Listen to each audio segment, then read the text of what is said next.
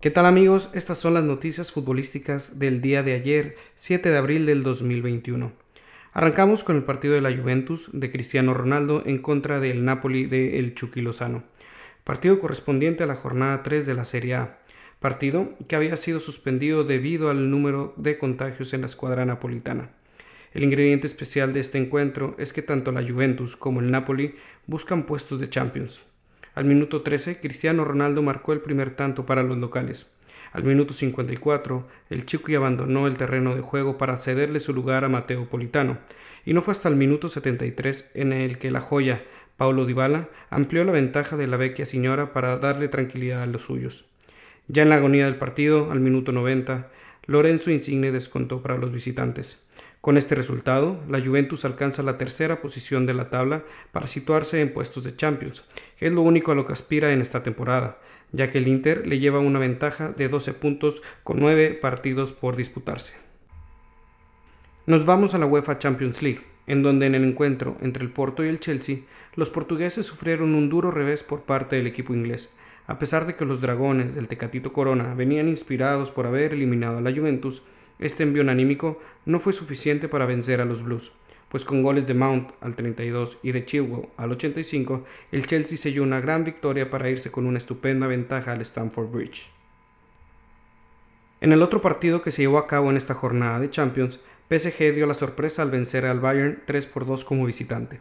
En un partido digno de este torneo que representa al mejor fútbol del mundo, el PSG se puso en ventaja al minuto 13 con gol de Mbappé. Al minuto 28, a pase de Neymar, Marquinhos puso el segundo tanto para los dirigidos por Pochettino. Chupo Moting acortó distancias al 37. Los bávaros salieron con todo al segundo tiempo en donde encontraron el empate con anotación de Müller al minuto 60. El equipo alemán seguía encima hasta que al 68, otra vez, el francés Mbappé vuelve a adelantar al conjunto parisino para así cerrar el marcador. El Bayern lo intentó hasta el último suspiro del partido, pero se toparon con una muralla llamada Keylor Navas que bajó la cortina y evitó el empate de los alemanes, sumando 10 atajadas en el encuentro. En otro partido de Champions, pero esta vez de CONCACAF, nos trasladamos a la ciudad de León, en donde los Esmeraldas buscaban empezar esta edición con el pie derecho. Nacho Ambriz mandó lo mejor que tenía al terreno de juego. Sin embargo, la Fiera no logró llevarse la victoria, pues se enfrentó a un equipo que se paró bien atrás y mantuvo una postura defensiva para tratar de contener los embates del equipo local. Al 25, Fernando Navarro adelantó al conjunto local.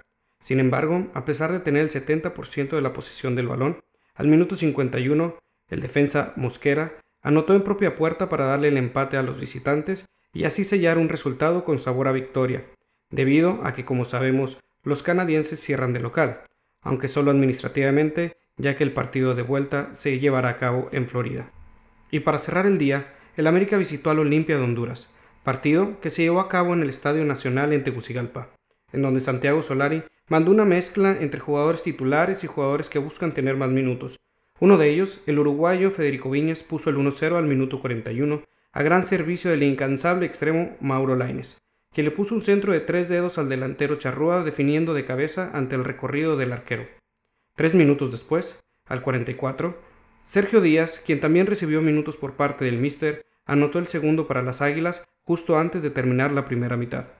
En el segundo tiempo, los visitantes hicieron algunos cambios y el Olimpia adelantó líneas tratando de descontar y de acortar distancias, cosa que sucedió al 89, cuando Arboleda remata de cabeza en el área chica después de un desvío de la defensa subcrema, para así dar un poco de esperanza al cuadro hondureño.